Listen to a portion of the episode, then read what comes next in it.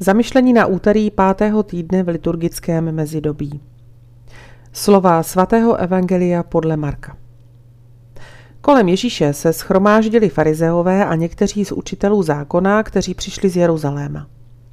Všimli si, že někteří z jeho učedníků jedí rukama obřadně nečistýma, to je neumytýma.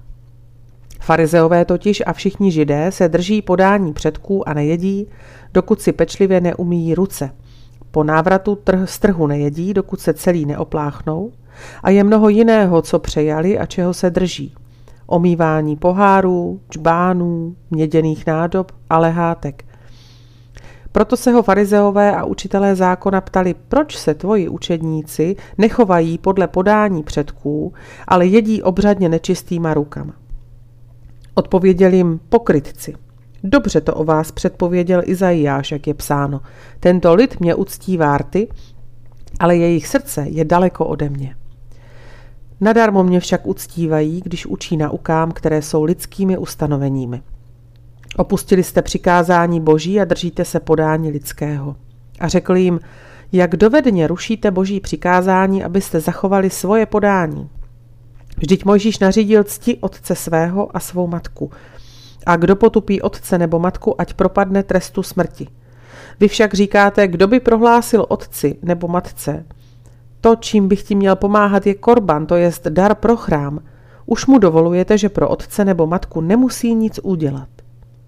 Tak rušíte boží slovo svým podáním a odevzdáváte to dál. A takových podobných věcí děláte mnoho.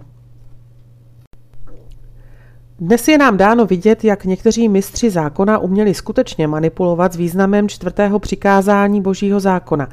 Tito zákonníci učili, že synové, kteří chrámu nabízeli peníze a zboží, konali dobře.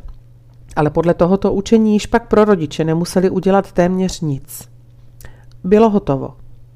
A synové formování touto naukou v takovém svědomí byli tedy pod milným dojmem, že čtvrté přikázání zachovávají více než dobře.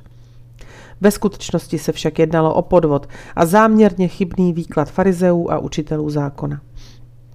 Jak dovedně rušíte boží přikázání, abyste zachovali svoje podání? Ježíš Kristus je skutečným vykladačem božího zákona. Proto vysvětlil správný význam čtvrtého přikázání tím, že odkryl smutnou chybu v jejich židovském fanatismu. Vždyť Mojžíš nařídil cti svého otce a svou matku. Čtvrté přikázání připomíná všem synům a dcerám odpovědnost, kterou mají vůči svým rodičům.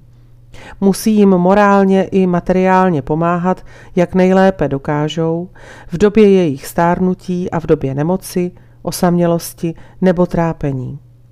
Ježíš na tuto povinnost vděčnosti poukazuje zcela jasně.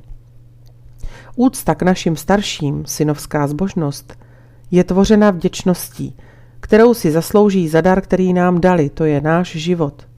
A za oběti, které přinesli svým synům, aby vyrostli v moudrosti a lásce. Z celého srdce cti svého otce a nezapomeň nikdy na porodní bolesti své matky. Pamatuj, že jim děkuješ za své bytí.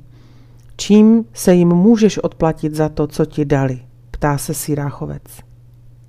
Kdo ctí otce, usměřuje své hříchy. Kdo si váží matky, jako by sbíral poklady. Říká ten týž prorok. Tyto a další rady jsou jasným světlem pro náš život ve vztahu k našim rodičům. Prosme našeho pána o milost, abychom vždy měli odvahu projevit pravou lásku, kterou dlužíme svým rodičům.